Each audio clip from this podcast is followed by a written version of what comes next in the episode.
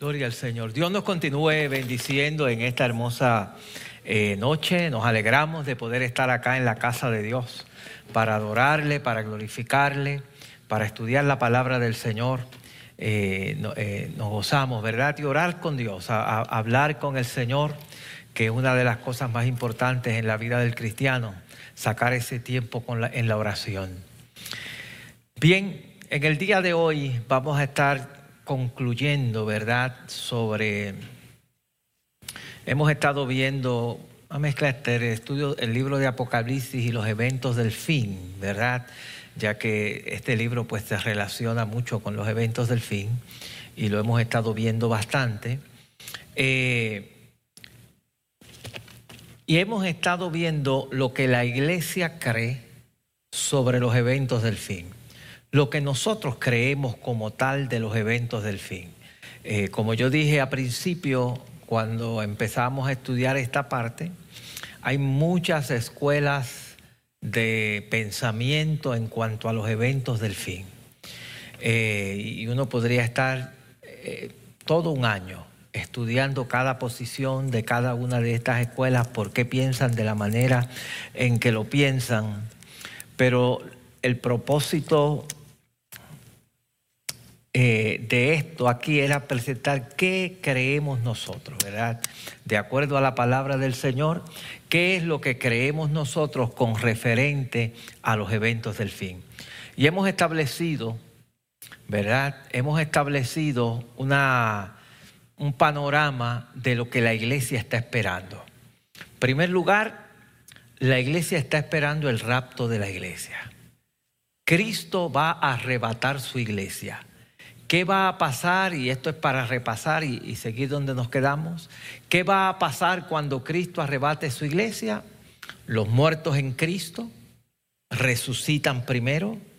Los que estemos vivos, si somos usted y yo, los que estamos aquí ahora, si fuera hoy, nosotros seremos transformados y nos reuniremos con el Señor en las nubes para estar con el Señor.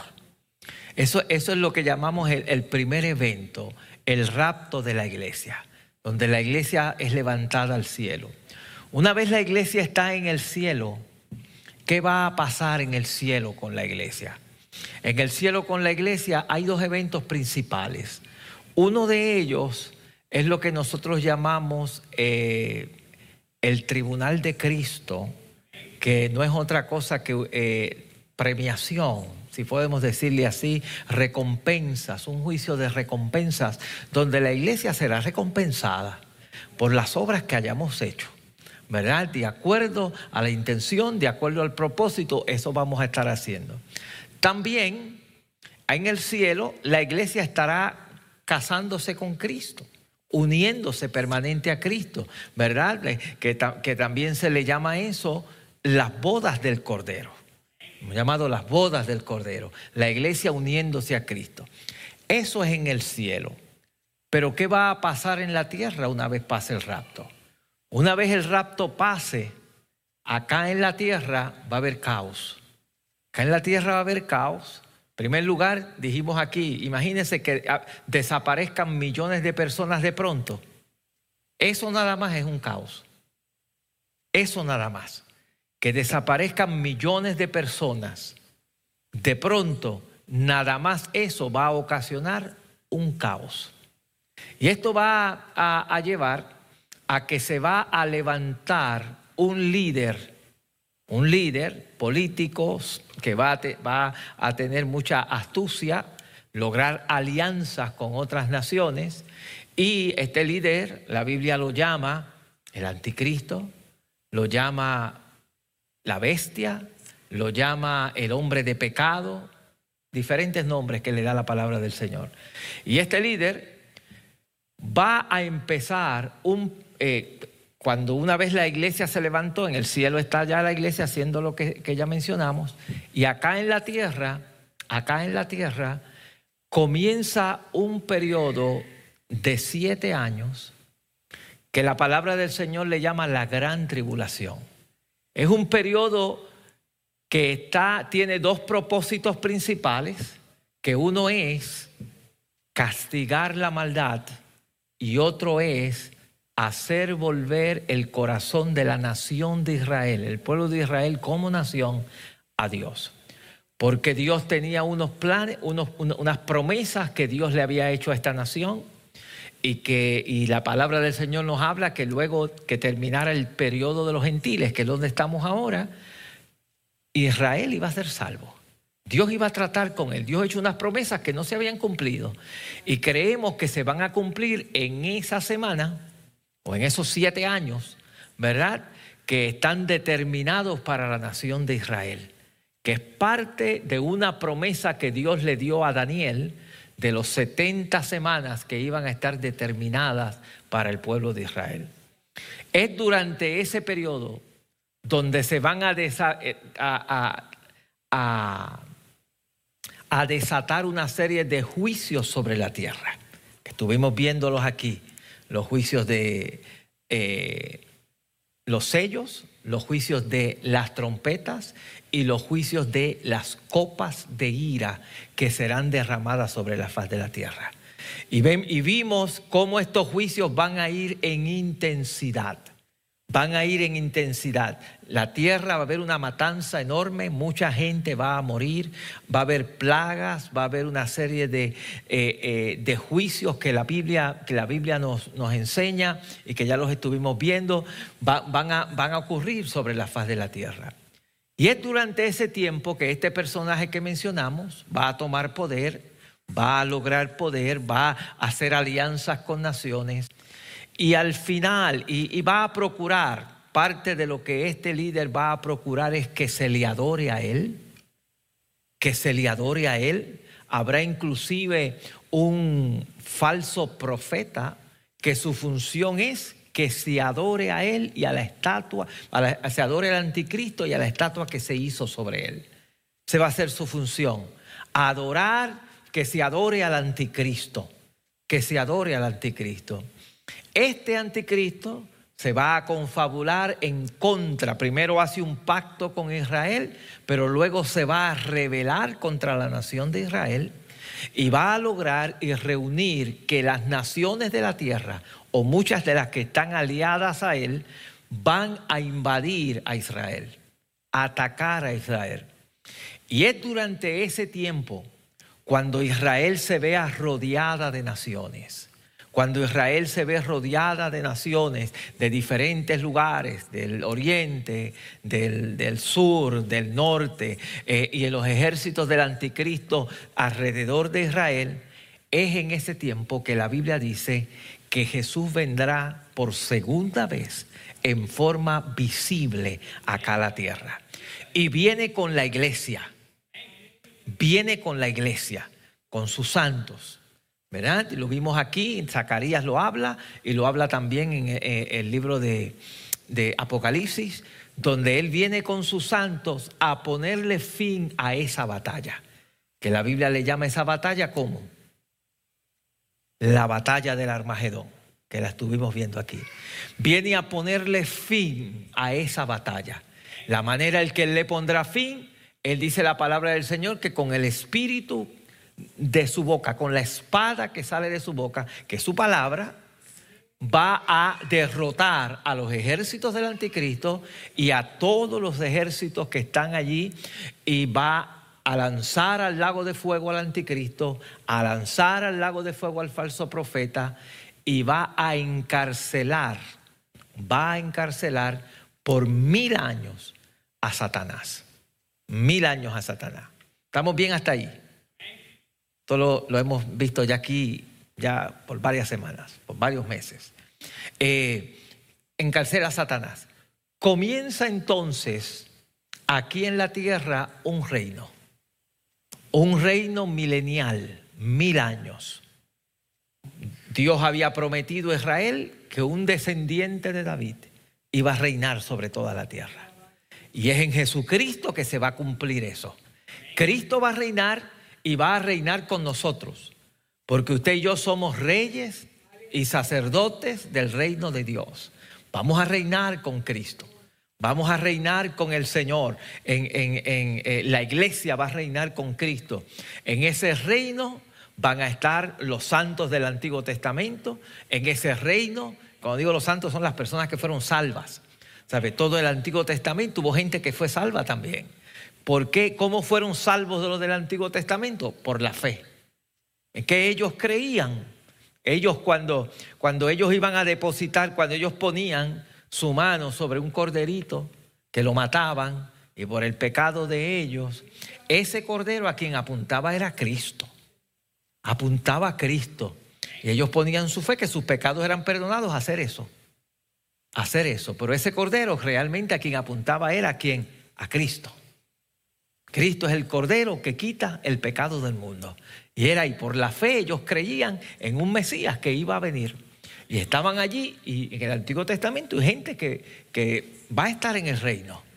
En la gran tribulación hay personas que no se van a dejar sellar y que también muchos de ellos pagarán con su vida, pero resucitarán y entrarán al reino también, estarán en el reino también, juntamente con Cristo más los que quedaron vivos acá que el Señor les permitirá entrar al reino y estar en el reino. Y durante esos mil años habrá unos cambios en la naturaleza, los vimos aquí, como la Biblia dice que aún hasta el león va a estar jugando, el niño va a estar con el león, el, cordero con el lobo, eh, una serie de cambios en la naturaleza que habrá porque Cristo está reinando desde Jerusalén sobre todo el mundo habrá paz, habrá, será un periodo de paz, un periodo especial durante esos mil años.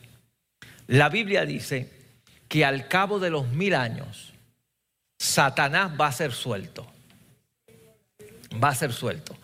Y levantará una revuelta nuevamente contra el pueblo de Dios, contra Jesucristo y contra el pueblo de Dios. Pero ¿qué va a pasar en esta ocasión? Dice la escritura que el Señor enviará fuego del cielo y va a quemar, esto lo vimos hace un par de semanas atrás, va a quemar esta tierra y esta tierra va a arder como estopa y va a deshacer esta tierra, va a desaparecer esta tierra, va a desaparecer esta tierra. Y Satanás va a ser lanzado al lago de fuego que va a estar por la eternidad de la eternidad de la eternidad. Dígame bien, todo esto el diablo lo sabe. Estoy seguro que él ha leído eso. Tiene que haberlo leído porque si leyó los salmos, leyó el Apocalipsis también. Él le citó los salmos a Jesús cuando en la tentación le dijo, pero mira, a sus ángeles mandará para que te recojan en tierra. ¿Por qué no te tiras de aquí? ¿Verdad? Y si, si le citó los salmos, se sabe el libro de Apocalipsis también. Y sabe lo que le espera. Y él sabe que la palabra de Dios es verdad. La palabra de Dios es verdad. Entonces, ¿qué va a pasar? Satanás es lanzado al lago de fuego y ahí va a ocurrir la última resurrección. Esta ocasión van a resucitar todos los muertos que no son ni los santos del Antiguo Testamento, ni los creyentes de la iglesia que resucitaron el día del rapto, ni los que salieron de la gran tribulación que resucitaron, van a resucitar todos aquellos que han muerto sin Cristo. Todo el mundo que ha muerto sin Cristo va a resucitar, pero va a resucitar para juicio. Van a resucitar para juicio, porque van a ser enjuiciados, porque la justicia de Dios tiene que cumplirse. Y la paga del pecado es que la muerte. Y en ese juicio final, la Biblia dice que serán lanzados al lago de fuego. Sus nombres no van a estar escritos en el libro de la vida y serán lanzados al lago de fuego junto con Satanás y junto con todos eh, el, falso profeta y el anticristo que ya estaban allí, que ya estaban ahí. Estamos bien hasta ahí. Esto ya todo esto lo hemos visto, lo, lo que estoy además es repasando para que vayamos. Una vez esto ocurre, y así esto fue lo que vimos la semana pasada, algo va a suceder. Y es que entonces, dice Juan, que vi un cielo nuevo y una tierra nueva. Dios va a crear cielos nuevos y tierra nueva, con unas características distintas diferentes al cielo y, la tierra que tenemos hoy en día. Porque una de las cosas que dice es que allí Él va a enjugar toda lágrima. ya no habrá llanto, ya no habrá dolor, ya no habrá, eh, todo será completamente, eh, el, ser humano no sufrirá jamás en este lugar. Y esa es la esperanza que, de vida eterna que nosotros tenemos. Y óigame bien, esta etapa del reino eterno, la misma palabra lo dice, es eterna. Una vez estemos allí, de ahí no se sale más. Ahí estamos en la eternidad, por la eternidad, por la eternidad, reinando juntamente con Cristo. Él va a ser el centro de todo. El Señor va a ser el centro de todo. Este lugar no va a tener ni día ni noche. Otra de las cosas que vimos la semana pasada. No va a haber día ni noche. Porque dice la Biblia que eh, no hay sol. Porque la, gloria del Señor va a ser lo que va a alumbrar ahí. La luz que va a haber es ahí. Es el, único día, la única forma de ese lugar ponerse oscuro es si Dios se muriera. Y Dios no se muere. Dios es eterno. Así que ese lugar va a estar en claridad siempre, en luz siempre. Y acuérdense que eh, cuando, y yo decía la semana pasada, que cuando se creó la luz, la luz se creó primero que el sol. Había luz antes que el sol.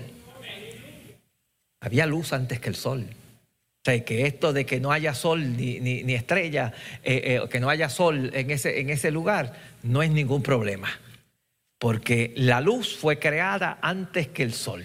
Y eso lo vimos la, la, semana pasada, ¿verdad? De que la luz fue creada antes del sol. Entonces, una de las características de este lugar es que será alumbrada, será alumbrada por la gloria del Señor, la misma gloria del Señor que estará allí. Estará allí alumbrando este lugar. En este lugar, usted y yo veremos al Señor cara a cara. En este lugar tendremos acceso a Dios. Estaremos en su presencia constantemente. Estaremos en su presencia. ¿Sabe? Eh, una de las cosas que va a caracterizar esto es estar en la presencia de Dios por la eternidad, de la eternidad, de la eternidad, de la eternidad, sin acabarse. Es un gozo eterno. Es paz eterna. Es un disfrute eterno.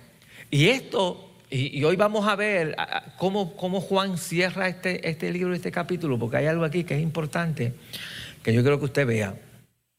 Pero lo que nos, nos presenta, ¿verdad? Y, y, vimos la semana pasada que eh, presentó una ciudad que va a descender del cielo, preciosísima, hermosísima, que la Biblia le llama la Nueva Jerusalén, ¿verdad? Preciosísima. Lo, que ve Juan es algo que, él ni lo puede describir. Él utiliza piedras preciosas para discutir perlas, de perlas las paredes, de oro, de, vidrio. Él, está viendo algo, tratando de explicarlo con lo que él conoce.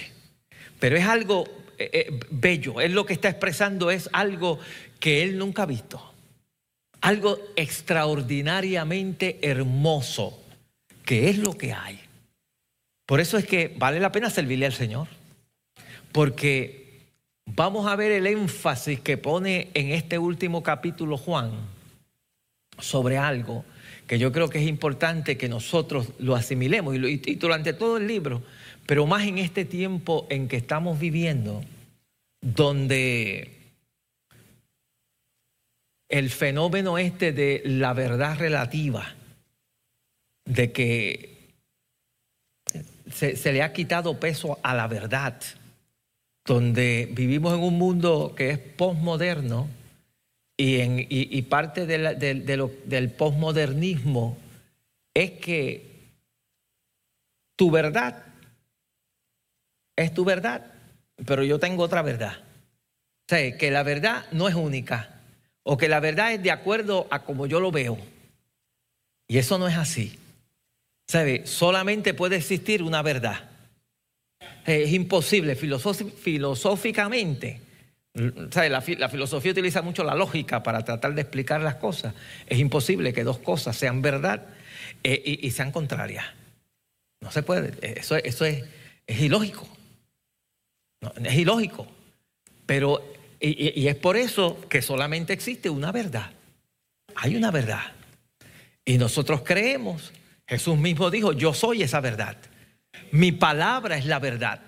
Entonces, la palabra de Dios es la verdad, es la verdad. Y es importante que nosotros creamos eso y que, que, que lo sepamos y que lo corroremos, que usted y yo estamos en la verdad, en la palabra. Y usted debe estar tranquilo, confiando, porque usted está en la verdad. El mundo seguirá haciendo sus cosas. Pero nosotros tenemos que agarrarnos de la verdad y confiar que esto es verdad, su palabra es verdad y que lo que el Señor ha establecido en su palabra se va a cumplir. Tarde o temprano se va a cumplir. Entonces, ahí fue que nos quedamos. Estamos en el reino eterno. Descendió la gran ciudad. Estamos con el Señor para siempre, por toda la eternidad. No hay necesidad eh, de luz en esta ciudad, ¿verdad? Si usted lee allí en los versículos, dice el verso 22, dice, y no vi en ella templo porque el Señor, perdón, estoy leyendo el capítulo 21, verso 22. No vi en ella templo porque el Señor Dios Todopoderoso es el templo de ella y el Cordero. Eh, eh, él es el, lugar, él es él es el templo ahora. Vamos a estar con Él como yo mencioné la semana pasada, en el Antiguo Testamento había un tabernáculo donde el Señor descendió para habitar con ellos, ¿verdad?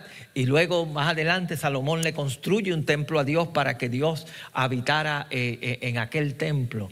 Pero ahora en este lugar, en este lugar, el Señor es el templo. El Señor es el, es el nosotros vamos a estar con Él. La iglesia va a estar con Él, somos parte de Él, somos, somos eh, eh, eh, el, el, cuerpo del Señor va a estar con Él. Vamos a estar con Él. Ahí no va a haber necesidad de luz, ahí no va a haber necesidad de nada, porque vamos a estar en la misma presencia del Señor. Una de las cosas que, y yo creo que lo mencionamos la semana pasada, cuando Dios le dijo a Moisés que construyera el templo, el tabernáculo, le dio unas instrucciones bien específicas y le dijo, mira, hazlo conforme al modelo que yo te he mostrado. Porque cada una de estas cosas tenía un significado espiritual en Cristo. Si usted busca el tabernáculo, el tabernáculo a quien apuntaba era a Cristo, a Cristo. Tenía una sola puerta, porque Cristo es la puerta. E, e, e, era, apuntaba a Cristo.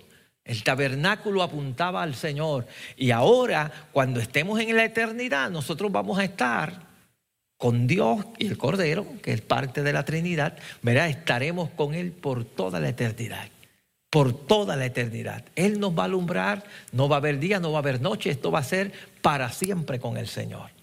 Alumbrándonos la gloria del Señor. Dice, y esto es lo que mencionamos, la ciudad no tiene necesidad de sol ni de luna que brille en ella, porque la gloria de Dios la ilumina. Y el Cordero es su lumbrera. Las naciones que hubiesen sido salvas andarán a la luz de ella, y los reyes de la tierra traerán su gloria y honor a ella. Sus puertas nunca serán cerradas de día, pues allí no habrá noche.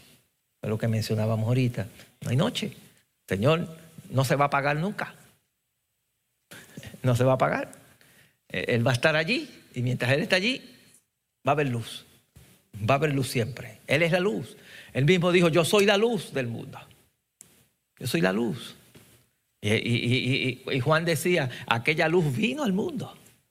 En el capítulo, en, en el Evangelio de Juan lo mencionó. ¿Verdad? Dice, sus puertas nunca se cerrarán de día, pues allí no habrá noche. Y llevarán la gloria y la honra de las naciones a ella. No entrará en ella ninguna cosa inmunda o que hace abominación y mentira, sino solamente lo que están escritos en el libro de la vida del Cordero. Allí no va a haber pecado, allí no va a haber nadie pecador. Allí no va a haber nadie pecador. Allí todos los que están allí estamos inscritos en el libro de la vida del Señor. hemos sido salvos y estamos ahí, estaremos para siempre con el Señor. Ahí no va a haber, ya no hay Satanás. Satanás ya ha sido lanzado al lago de fuego. Ya no hay maldad, se le puso fin a la maldad, se le puso fin al pecado, se puso fin a la todo y será un reino eterno. Todo en la bondad de Dios, todo lo, que es Dios, que es bueno, que es gozo, que es gozo permanente eh, eh, eh, en el Espíritu, como dice Pablo, que será el reino de Dios. ese, ese, todo, allí estaremos para siempre con el Señor. Allí estaremos para que siempre con el Señor. Dice, después que, después, capítulo 22, me mostró un río limpio de agua de vida, resplandeciente como cristal, que salía del trono de Dios y del Cordero. En medio de la calle de la ciudad y a uno y al otro lado del río estaba el árbol de la vida. Esto es vida eterna para siempre, que produce doce frutos dando cada mes su fruto y las hojas del árbol eran para la sanidad de las naciones. Acuérdense que ¿Cómo fue el mundo sanado? El mundo sanado fue por lo que hizo Cristo. Eso fue lo que nos limpió. ¿Sabe? Eh, en el libro de Ezequiel te va a encontrar una visión un poco parecida donde debajo del umbral de un templo empieza a salir agua. A principio llanita y mandó a Ezequiel a meterse dentro de esa agua y primero le llegaba a los tobillos, después siguió caminando a las rodillas, después siguió hasta el pecho, y llegó un momento que aquel río, él tenía que nadar en él. Y dice que todo lo que tocaba aquel río, ¿qué pasaba? Se sanaba, quedaba sanado, ¿verdad? Quedaba sanado. Y, parte de ese río es tipo del, bueno, número uno, del Espíritu de Dios, que iba a, arropar, porque el Espíritu de Dios nos santifica, nos limpia. El Espíritu de Dios es parte de lo que Dios iba a hacer y, nos iba a cubrir. Y parte de lo que está allí en el trono del Señor también. Ahí está la Trinidad. Quien va a reinar es allí toda, toda la Trinidad, que, que es la que, que, nos va a limpiar. La palabra del Señor que el Espíritu nos santifica. ¿Quién es el que santifica? El Espíritu de Dios y su palabra. Así que somos santificados. Así que somos sanados. ¿Cómo es que ahora el mundo, ¿sabe qué dejó el Señor ahora para que el Evangelio se, se, regara por todo el mundo? Su Espíritu. El Espíritu Santo. Que se vaya y se predique la palabra del Señor. Y el Espíritu de Dios es el que convence a la gente de pecado, las convence de, juicio y el Espíritu de Dios es el que transforma a la gente, es el que produce en nosotros el fruto del Espíritu Santo, es el Espíritu de Dios el que, el que nos va limpiando. El Espíritu de Dios hace una obra en nosotros cada día y nos va limpiando, nos va santificando. Lo que es la sangre de Cristo, la palabra de Dios y el Espíritu Santo es lo que nos santifica. Esos son los agentes santificadores. Es lo, que va limpiando. Este río es tipo de eso. Es tipo de ese, de ese proceso de limpieza que Dios utilizó para sanar al mundo, para limpiar el mundo. Eso es lo que nos limpia cuando usted viene a Cristo. ¿Qué nos limpia? La sangre de Cristo nos limpia de pecado. Pero inmediatamente comienza una obra del Espíritu de Dios en nosotros. Te nace de nuevo. ¿De qué nace? Del Espíritu. Nacemos del Espíritu y el Espíritu comienza a hacer una obra interna en nosotros y Dios nos ha dejado su palabra, que es el espejo con que nos miramos.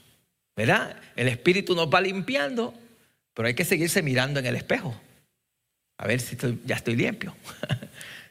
Cuando usted se arregla, usted se vaya, pero se mire en el espejo. El espejo dice, ah, todavía falta esto. Y aquí está lo que tienes que hacer, arréglate esto. Y ahí el Espíritu de Dios sigue trabajando, y sigue trabajando, y sigue trabajando. Y esto es un proceso que dura toda la vida.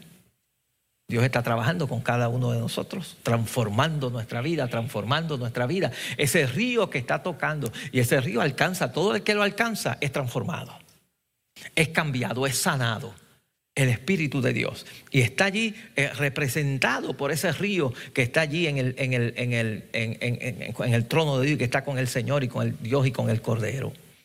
Dice el 3, y no habrá más maldición. Y el trono de Dios y el del Cordero estará en ella.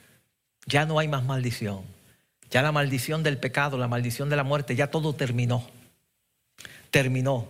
No hay más maldición Y dice, y el trono de Dios y del Cordero estará en ella y sus siervos le servirán. Estaremos allí para servirle al Señor por la eternidad de la eternidad. Y verán su rostro y su nombre estará en sus frentes. Nosotros tomos, vamos a estar con el Señor, tendremos nombre nuevo, nos iban a ser dados. nos iba a ser dado el, de Dios, va a estar sobre nosotros. Nosotros vamos a tener un nombre especial. Vamos a ser reconocidos como somos parte del, pueblo de Dios. No habrá ya más noche, lo mismo que hemos mencionado, y no tiene necesidad de luz de lámpara, ya eh, lo repite esto en varias ocasiones, ni de luz del sol, porque Dios el Señor los iluminará y reinará por los siglos de los siglos. Y yo quiero que usted sepa que esto es para la eternidad.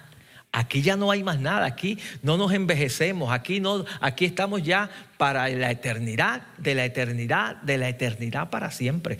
Esta es la verdadera vida. La vida de ahora es corta. Es corta. En estos días recibimos una noticia triste de un, compañero ministro que algunos de ustedes conocen, este, el, pastor eh, Cardona, Freddy Cardona, que era pastor de la iglesia de Greenville, que pasó a morar con el Señor en, el día de ayer o antier. Y uno, pero esta vida es porque esta vida es pasajera. Esta vida es pasajera, ¿verdad? Es corta. 70, 80, 80, los más robustos, dice la Escritura. Es, es una vida corta, una vida corta, pero esto es por los siglos de los siglos. Por eso es que siempre, y yo no me cansaré de decirlo, que nuestra mente debemos enfocarnos en el reino de Dios. Por eso es que el Señor dice, no hagáis tesoros acá en la tierra, sino busca tesoros en, los cielos. Por eso es que Pablo dice que pongamos nuestra mirada arriba, donde está el Señor sentado, a la diestra de Dios Padre. O sea, que siempre tengamos una perspectiva de que esto aquí es pasajero.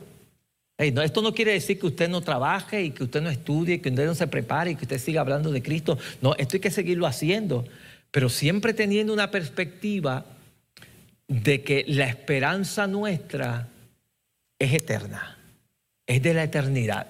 La esperanza nuestra es de la eternidad, porque esa es la realidad. Esa es la realidad. Y mire lo que, lo que, lo que dice Pablo. Y, eh, Juan, y esta era la parte que yo quería, cómo cierra Juan en esto, que yo quería enfatizar hoy. Porque mire lo que él dice. Y me dijo, estas palabras son fieles y qué? Y verdaderas. estas palabras son fieles y verdaderas. Fieles y verdaderas. En otras palabras, esto es verdad. Esto es verdad. En un mundo donde hoy se debate lo que es verdad, Juan enfatiza, estas palabras son fieles y verdaderas. Puedes ir con ella al banco puedes estar seguro de que esto es fiel y verdadero. yo le quiero decir, hermano, podemos estar seguros de que Cristo viene otra vez. Que eso es fiel y verdadero. El Señor viene otra vez.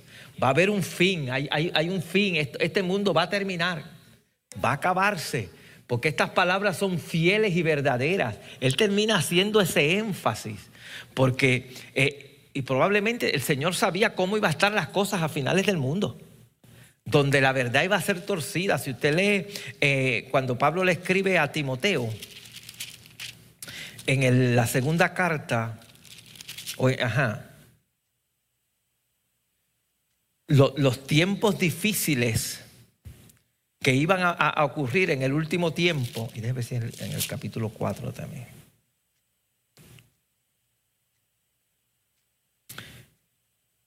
Fíjense, en primera de Timoteo capítulo 4, dice, pero el Espíritu dice claramente que en los postreros tiempos, postreros tiempos,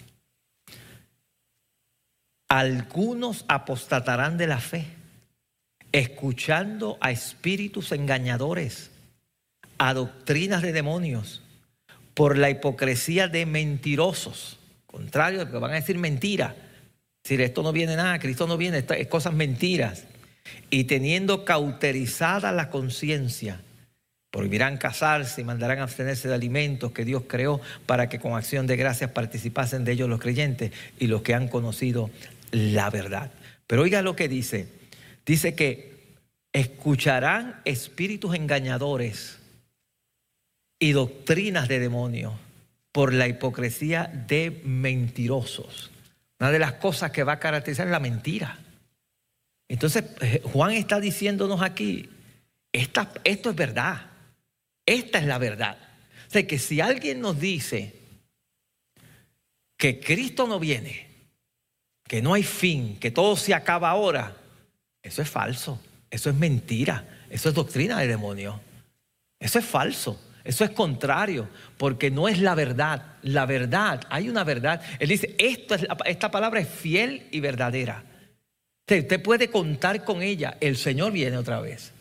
Va a haber un fin, va a haber un reino eterno donde va a morar la luz para siempre del Señor, donde estaremos en paz con el Señor. Esto es una verdad que va a ocurrir que va a ocurrir. Él le dice, estas palabras son fieles y verdaderas y el Señor, el Dios de los espíritus de los profetas, ha enviado su ángel, ha enviado su ángel para mostrar a sus siervos las cosas que deben suceder pronto. Te ha enviado para que sepas estas cosas van a suceder, van a suceder. Y si, y, si, y si fue en el momento pronto, hace, hace ya tantos años, ¿cuánto más hoy? Estamos más cerca todavía hoy que nunca de la venida del Señor. De que estas cosas se cumplan, de que esto se cumplan. Y, aquí le está diciendo que esto es verdad, esto va a ocurrir, es fiel y verdadero lo que yo estoy diciendo. Y le repite, he aquí, vengo pronto. Bienaventurado el que guarda las palabras de la profecía de este libro.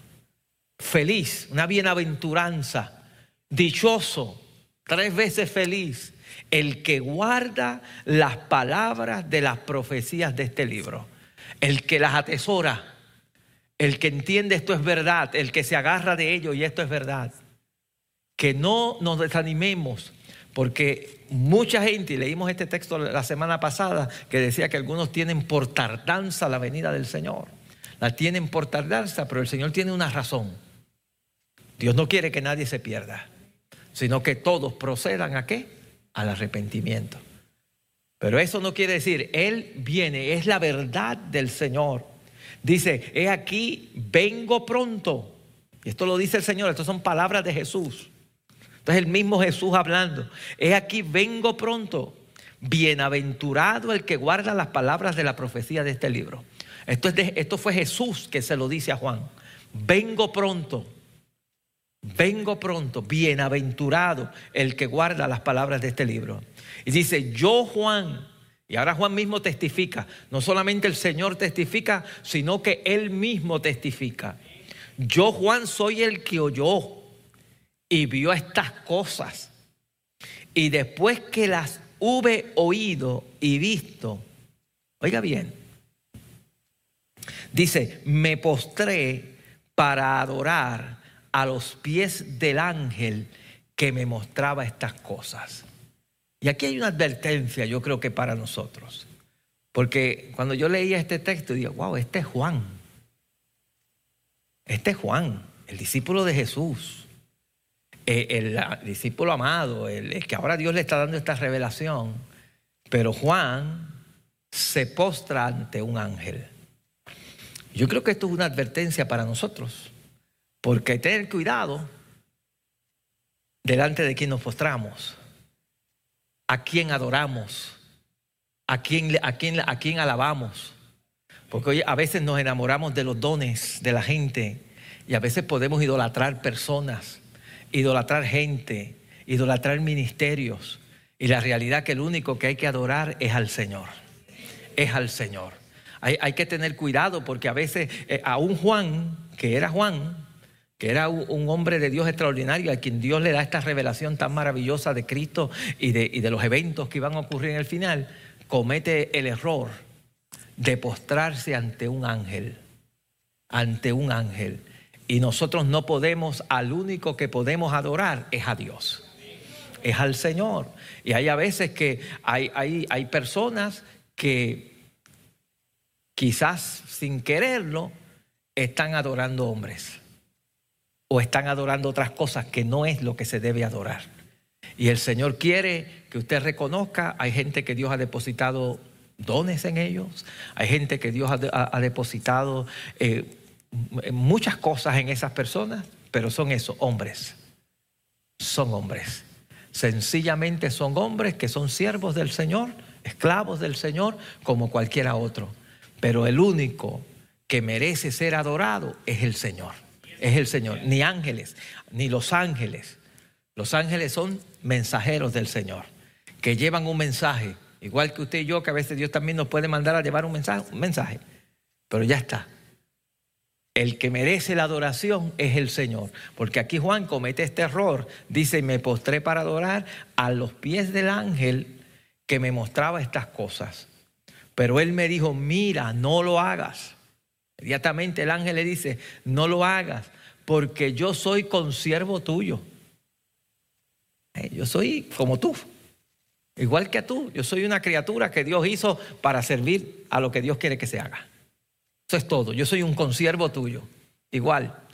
Soy un ángel, pero soy consiervo tuyo. No soy más grande, no soy algo eh, eh, especial, no merezco adoración. Al único que hay que adorar es a Dios, al Señor nada más, nada más. Él le dice, dice, mira, no lo hagas, porque yo soy consiervo tuyo, de tus hermanos los profetas y de los que guardan las palabras de este libro. Adora a quién? A Dios. Nuestra adoración debe ser para Dios. Nuestra adoración debe ser para el Señor. Nosotros podemos admirar y reconocer a, compañeros, a personas, eh, reconocer lo que es, pero adoramos a Dios. Adoramos al Señor. El único que merece adoración es Dios, no los hombres acá en la tierra. Porque eso puede, esto es, eh, eh, número uno, a Dios no le agrada. Al único que se le adora es al Señor. Y Él dice, él le dice, y me dijo, no selles las palabras de la profecía de este libro, porque el tiempo está escrito. En otras palabras, esto no puede permanecer en secreto. Esto no lo vamos a sellar para un tiempo después. Esto tiene que estar abierto porque la gente tiene que verlo. Hay que oírlo. La gente tiene que enterarse de esto, de que hay un fin, de que Cristo venció, de que el Cordero venció, de que el Cordero eh, se le ha dado autoridad para que todo tenga su fin, el pecado va a tener su fin, Satanás su fin, todas las cosas van a tener su fin y va a llegar el reino eterno. No las selles, ¿verdad? No, no, no lo pongas este, eh, que nadie lo pueda ver. Hay en otras ocasiones que hay cosas que el Señor dijo, séllalas para el tiempo del fin, pero esto no. Esta palabra le dijo, no las selles. Esto que quede abierto. Esto que la gente lo vea, lo oiga, lo escuche. Y yo creo que nosotros tenemos que darle a conocer esto al mundo. Esto no está sellado. Esto está para que el mundo sepa que viene un fin. Y hay que hablar este fin. La gente tiene que escuchar que, que esto se acaba. Que la realidad es que nosotros estamos aquí temporeros. Somos peregrinos y extranjeros, dice la palabra del Señor, en un mundo que se termina. ¿Cuándo? No lo sabemos. Entonces ellos no lo sabemos, solo eso está en la potestad del Padre. Está en la potestad del Padre. Pero esto es una verdad que el Señor le dice a Juan, no la selles, déjala abierta, para que la gente la lea, para que la gente la pueda ver. Le dice, no selles las palabras, porque el tiempo está cerca. El que es injusto, sea injusto todavía. Y, aquí alguien podría decirme, el Señor está diciendo a la gente que haga lo malo. No, eh, si usted, lo que está enseñando, porque a través del libro usted va a encontrar que Dios llama al arrepentimiento en muchas ocasiones. O sea que esto no puede ser lo que está diciendo el Señor. Aquí es como, sigue haciendo lo malo, que tú vas a ver. E, ese es más o menos lo que, lo que está diciendo aquí este Juan. Como usted le dice al niño, sigue portándote así, como se dice un muchacho, sigue portándote así para que tú veas lo que te va a pasar. Sigue ahí, para que tú veas. Eso es lo que está diciendo el Señor. Que sea injusto, siga, siga haciéndolo todavía, porque el fin viene, porque es una realidad. Eso es lo que está diciendo el Señor ahí. No es que está mandando a la gente a que haga lo malo. Al contrario, usted va a, a través del libro, usted encuentra en varias veces que, pidiendo que se arrepintiesen y no se querían arrepentir, aún con todos los juicios que hubo en muchas ocasiones, y, dice la Biblia literalmente, y no se arrepentían de lo que estaban haciendo. Cayéndole juicios y cayéndole tantas situaciones, no se arrepentían. Pues aquí no le está, no le está diciendo, no los está invitando a pecar. Lo que está invitándolos es, lo que está invitándolos es, es como diciendo, sigue, sigue haciéndolo, está haciendo lo malo, síguelo haciendo, síguelo haciendo, que el fin va a venir. Y ahí cada cual va a recibir lo que le toca, lo que le toca. El que es injusto, sea injusto todavía. Y el que es inmundo, sea inmundo todavía. Síguelo haciendo. Y el que es justo, practique la justicia todavía. Y el que es santo, santifíquese todavía. Síguete santificando más. Sigue creciendo más. El proceso de santificación no se acaba. El día que se acaba es cuando o tu cuerpo es transformado o cuando nos morimos y vamos a tener un cuerpo nuevo. Ahí, ahí ya, ya termina. Pero mientras estamos aquí en la tierra, nuestra vida debe santificarse cada día más. Usted y yo debemos ir cada día santificándonos más, cada día santificándonos más. ¿Qué es santificarse? Separándonos cada día más y más de lo que a Dios no le agrada. ¿Cómo? ¿Qué nos dice la Biblia? Viviendo lo que dice la palabra de Dios y permitiendo que el Espíritu de Dios trabaje en cada uno de nosotros. Cada día, santifícate más. Busca más de Dios, acércate más a Dios. nunca, y yo he mencionado esto aquí en muchas ocasiones, nunca nadie puede decir aquí, ya he llegado al máximo de santidad. Porque ¿cuál es el máximo de nuestra santidad? ¿Cuál es el máximo? ¿Cuál? Sí, pero ¿cuál es el máximo? ¿Cuál es usted decir, ya llegué? ¿Qué dice la Biblia? Sed santos como yo soy santo. O sea que llegamos a la santidad cuando seamos santos como igual que Dios. Cuando alcancemos la, la, la estatura de Cristo. Y si nosotros somos honestos, todos los que estamos aquí, ninguno aquí puede decir, yo soy tan santo como Cristo. Por lo tanto, nos falta todavía. Hay que seguir santificándonos. no podemos decir, acabé. Ya, ya, ya no necesito santificarme más, ya yo puedo retirarme y, estoy, me retiro, del proceso de santificación. No, hay que seguir en este proceso hasta que Cristo venga. Y la realidad es que eh, cuando vamos a ser completos es cuando este cuerpo sea transformado. Cuando este cuerpo sea transformado, entonces alcanzaremos y le veremos y seremos como Él es. Porque entonces le veremos cara a cara y seremos como Él es. Entonces Él le dice, el que es santo, santifíquese más todavía. He aquí, y vuelve y repite, he aquí yo vengo pronto y mi galardón conmigo. Él viene a recompensar a cada uno según sea su obra. Dios va a recompensar y establece, yo soy el alfa y la omega, el principio y el fin, el primero y el último. Se compara aquí, utiliza, y hemos mencionado aquí, el alfa y la omega son dos letras del abecedario, ¿verdad? Eh, griego, la primera y la última de este abecedario, como quiere decir, yo soy eh, eh, el principio y el fin de todas las cosas. Alguien decía, un comentarista mencionaba y decía que utiliza el ejemplo del alfa y la omega del abecedario, porque con todas las letras uno está, toda la sabiduría y todas las cosas pueden ser escritas con letras, porque eso es. Y él, él es toda, él tiene toda, eh, Cristo eh, lo abarca todo. Él tiene toda la sabiduría, él, él tiene todas las cosas, Él es el principio, Él es el fin, Él lo sabe todo. Él tiene todo el conocimiento.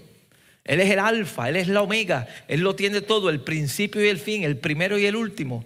Bienaventurados los que lavan sus ropas para tener derecho al árbol de la vida.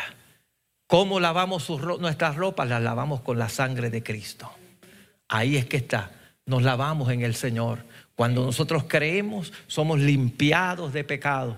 La Biblia dice que si nuestros pecados fuesen rojos como la grana, fuésemos rojos como el carmesí, vamos a ser emblanquecidos como la blanca lana. Seremos emblanquecidos. Nuestra vida es limpiada, nuestra vida va a ser transformada, es cambiada cuando venimos al Señor. Él, él, repite, dice, bienaventurado el que lava sus ropas, otra bienaventuranza, y para entrar por las puertas de la ciudad. Mas los perros estarán fuera. Y aquí no, no, no, estamos hablando de los animalitos que usted tiene y yo por allí, ¿verdad? Eh, eh, que, pensamos, yo no sé si va a haber eso tampoco, yo no voy a especular sobre eso ahora, pero la, la, no se refiere a los animalitos, ¿verdad? Y usted va a encontrar que en muchas ocasiones eh, en la Biblia le llaman perros a, los impíos, a los, judíos le llamaban, a los gentiles, a todos los gentiles le llamaban hasta perros, pero más aquí al, impío, al que no conoce a Dios, no va a entrar en el reino de los cielos. Dice, y los hechiceros, ni los fornicarios, eso lo, vimos la semana pasada también que él lo menciona, ni, los homicidas, los idólatras y todo aquel que ama y hace mentira, no van a entrar allí en ese lugar. Yo Jesús he enviado mi ángel para dar los testimonios de estas cosas en las iglesias. Yo soy la raíz y el linaje de David. Se identifica, yo soy el descendiente, aquel que habla Isaías capítulo 11. Yo soy ese, ese que está ahí, la raíz de David, el linaje, la estrella resplandeciente de la mañana. Yo soy ese que alumbra, esa lumbrera que está profetizada. Yo soy él. Y luego dice, hace, habla de una unión entre el Espíritu y la iglesia, porque eh, ¿dónde ahora mismo es que habita el Espíritu? En la iglesia templo del Espíritu Santo. La iglesia dice, y el Espíritu y la iglesia. Mire cómo dicen, o debemos estar diciendo, dice que ven. ¿Cuántos dicen ven aquí en esta hora? Ven, Señor. Ven. El Espíritu y la iglesia dicen ven. Porque es que cuando Él venga todo se arregla lo que, esa es nuestra esperanza. Nuestra esperanza no está en los cambios de gobierno, nuestra esperanza no está en dar más dinero aquí y más dinero allá. Nuestra esperanza está en que un día el Señor reinará. En día reinará. Ahí que está nuestra esperanza, esa es la realidad. El, el cambio, lo que va a cambiar este mundo es cuando todo en el Señor se termine. Ahí es que va, realmente vamos a verlo. Fuera de ahí, el mundo, la Biblia dice que va a ir de mal en peor. De mal en peor. Y dice, y dice, ven, y el que tiene sed, venga. Hace una invitación al que tiene sed, una expresión que Juan usa mucho. En el Evangelio de Juan la utiliza mucho cuando la mujer samaritana, el Señor le, le, ofrece a, esta mujer. Eh, eh, Jesús, Jesús le dijo, mujer, si tú supieras quién es el que habla contigo, tú le pedirías a él, tú me pedirías a mí agua y yo te daría un agua que tú no tendrías sed jamás. Eh, el Señor va a llenar esa sed que hay dentro nuestro, la llena el Señor. Y aquí lo dice, el que tiene sed, venga. Y el que quiera, tome del agua de la vida gratuitamente. Tome del agua. Yo testifico a todo aquel que oye las palabras de la profecía de este libro. Si alguno añadiere a estas cosas, si alguno añadiera estas cosas, Dios traerá sobre él las plagas que están escritas en este libro. Esta es la palabra de Dios, no podemos añadirle ni quitarle. En el Antiguo Testamento el Señor le dijo también, este, le doy estas tablas de la ley y le doy esto, no le añadas ni le quites a nada de lo que te he dado, porque esta es la vida. Si la quitamos, si y, y, quitarla a veces puede ser aguarla, no sé si se llama aguarla, usted sabe cuál, viene mucha visita, usted no tiene mucho refresco, le echa agua al jugo para que le dé. Pero no sabe igual. no sabe igual, porque ahora está guau. no sabe igual. Pues la palabra del Señor tampoco se puede aguar. Tiene que ser la palabra de Dios. No se puede adulterar, exacto, quizás esa es una palabra más, más culta, ¿verdad? no se puede adulterar, no se le puede echar nada eh, ah, eh, tiene que ser como está allí la palabra del Señor, la palabra de Dios. Así que él dice, no, no, le quites, y yo testifico a todo aquel que oye las palabras de la profecía, que traerá sobre él las plagas que están escritas en este libro. Y si alguno quitare de las palabras del libro de esta profecía, Dios quitará la parte del libro de la vida y de la santa ciudad y de las cosas que están escritas en este libro. El Señor establece lo, importante que es su palabra y que no podemos quitarle ni añadirle tampoco. Eh, no le podemos poner de más tampoco. Es lo que está aquí. Esto es lo que, lo que el Señor nos ha llamado a hablar y a vivir, lo que está escrito en su palabra. Y el que da testimonio a estas cosas dice, y vuelve otra vez a hacer ese énfasis, ciertamente, esto es verdad, esto es, esto es cierto, vengo en breve. Ciertamente vengo en breve. Amén. Sí, ven Señor Jesús. La gracia de nuestro Señor Jesucristo sea con todos vosotros. Y hace una y tira una bendición a todos. Si usted nota eh, el Antiguo Testamento termina con una maldición. Malaquías dice, Él hará volver el corazón de los padres de los hijos y el corazón de los hijos hacia los padres. No sea que yo venga y era la tierra con maldición. Pero el Nuevo Testamento termina con una bendición. La gracia de nuestro Señor Jesucristo sea con quien? Con todos vosotros. Amén. La gracia del Señor, que es lo que nos tiene aquí en pie hoy en día, su gracia, su gracia. En este capítulo lo que yo quiero que usted vea es el énfasis en la seguridad de que esto es verdad. El énfasis que hace Juan en este capítulo en advertir esto es verdad. Estas palabras son fieles y verdaderas. Son fieles y verdaderas. Y nosotros como cristianos tenemos que ver qué es lo que usted cree que es verdad. ¿Cuál es su convicción de lo que es verdad? ¿Es la palabra de Dios verdad para usted? Porque eso es básico. O sea, si la palabra de Dios no es verdad para usted, ¿cuál es la verdad entonces? ¿Cuál es su verdad? ¿Qué usted cree? ¿Qué creemos? ¿Qué creemos? ¿Qué, ¿Qué, creemos? Si la palabra de Dios no es la verdad, ¿qué creemos?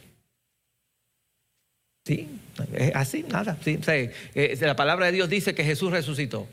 Pero si yo no creo que la, es verdad, pues, resucitó o no. La palabra de Dios dice que hay un reino eterno. ¿Creo yo eso? La palabra de Dios dice que Él viene otra vez. ¿Creo yo eso? ¿Creo que es verdad o pienso que no? ¿Qué creo? Yo creo que eso es algo que uno debe pensarlo. ¿Qué creo? La palabra de Dios me dice que soy salvo por la gracia del Señor. ¿Lo creo?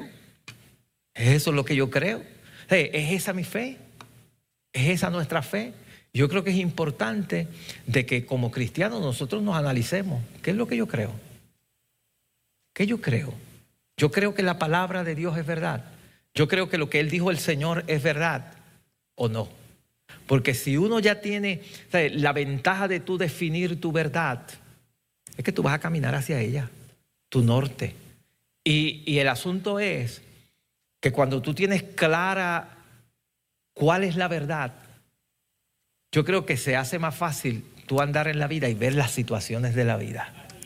Porque ya tú sabes, hay una verdad. Y el asunto es que no hay dos verdades. No puede haber dos verdades, ni tres verdades, en el sentido cosas que sean contrarias. No, hay, hay, hay una verdad. Hay una verdad. Hay una, hay una forma de ver el mundo. Hay una verdad. Y el asunto está, ¿lo creemos o no? Si uno lo cree, pues uno va a vivir de acuerdo a esa verdad. Y las decisiones que uno va a tomar, la manera que voy a ver el mundo, lo que voy a hacer, es de acuerdo a esa verdad. De acuerdo a esa verdad. Y vivir de acuerdo a esa verdad. Y ahí está nuestra fe. Y vamos a morir por esa verdad. Mucha gente murió por esa verdad, creyó esa verdad.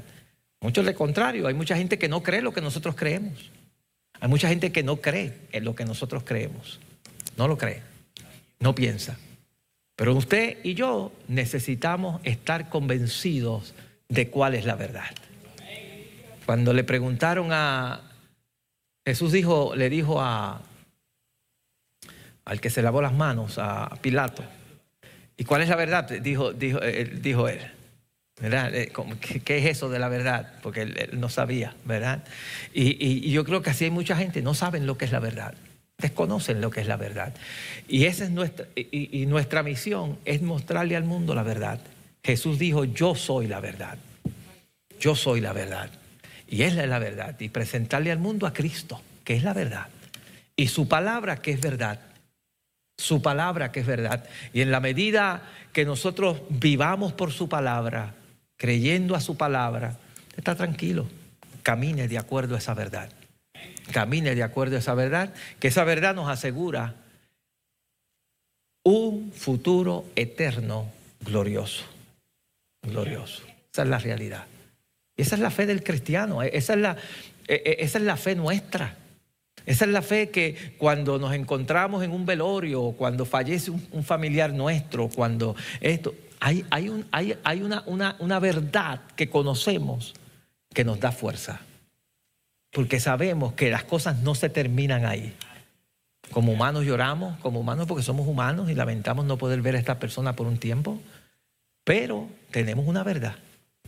Hay una verdad de que hay una vida eterna de que vamos a ver a nuestros familiares que han muerto en Cristo, de que esto no va a, el mundo no va a seguir, eh, no va a ser en la eternidad como es ahora. Hay una verdad, que hay un gozo permanente, que va a haber una esperanza, hay una verdad, es una verdad. Que mientras acá en la tierra quizás no vamos a ver, al contrario, a veces si uno se enfatiza en lo de acá, ¿qué es lo que va a pasar? Se desanima cada día más porque uno ve las cosas peor. Y ¿a dónde va a parar esto? Y uno dice, ¿cómo es esto? Y siguen las cosas malas y las cosas malas. Pero nuestra esperanza no puede estar aquí en la tierra. Nuestra esperanza tiene que estar basada en lo que Cristo dijo. He aquí voy a preparar lugar para vosotros, para que donde yo esté, vosotros también estéis. Eso es lo que dijo el Señor. ¿Ven? ¿Alguna pregunta? ¿Verdad? Yo creo que algún comentario que alguna, alguna persona tenga.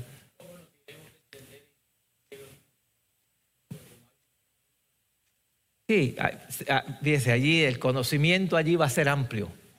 Usted va a estar con el Señor. Allá no va a estar como acá. Allá usted va a saber de todo. va a tener un conocimiento. Vamos a ser como, como, como el Señor. Como el Señor. El Señor se comunica con todo el mundo. Al, Señor le hablan en japonés, oran en japonés y Él lo entiende. Le oran en chino y lo entiende. Le oramos en español nosotros y Él lo entiende. Pues yo me imagino que allá, así igual, seremos como Él es.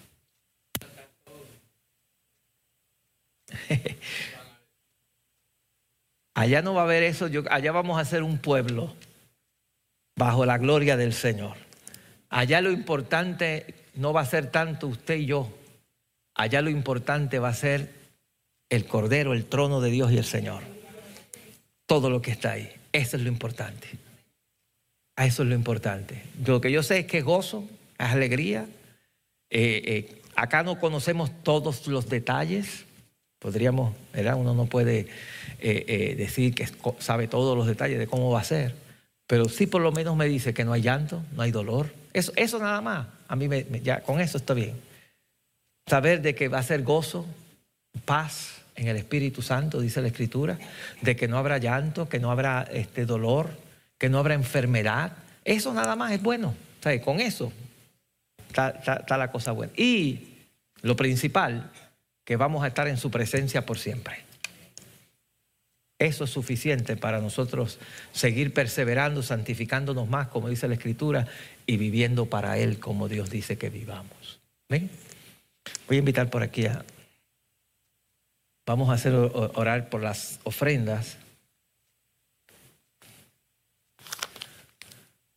Señor, te damos gracias. Gracias en esta noche por la oportunidad que nos das de dar para tu reino. Ayúdanos a dar con alegría, con gozo. Tú amas al que da con alegría y con gozo, Señor. Gracias, Padre. Bendice a cada uno de mis hermanos. En el nombre de Jesús. Amén, amén.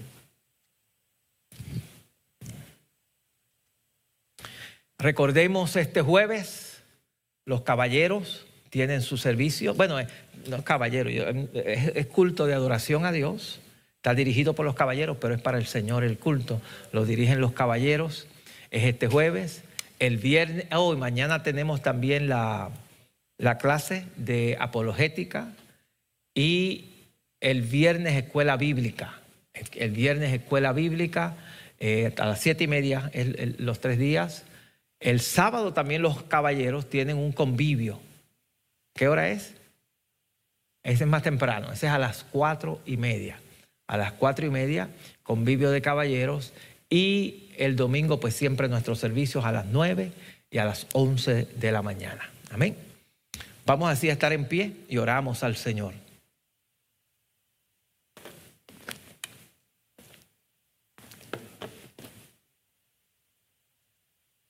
Padre, te damos gracias. Gracias en esta noche porque nos permites ver algo de tu palabra. Gracias por las promesas que nos da. Ayúdanos a entender que hay una verdad y la verdad es tu palabra. La verdad eres tú. La verdad, oh Dios del cielo, y que tus palabras son fieles y verdaderas y que lo que tú has dicho es verdad. Y yo te suplico que nos ayudes a creerlo y a darlo a conocer. Tú le dijiste a Juan, no selles las palabras de este libro, no las selles, déjalas abiertas para que el mundo lo vea, para que la gente conozca de que hay una victoria, de que hay un fin, de que las cosas tendrán un fin. Y ayúdanos a creerlo, porque esa es nuestra fe y nuestra esperanza.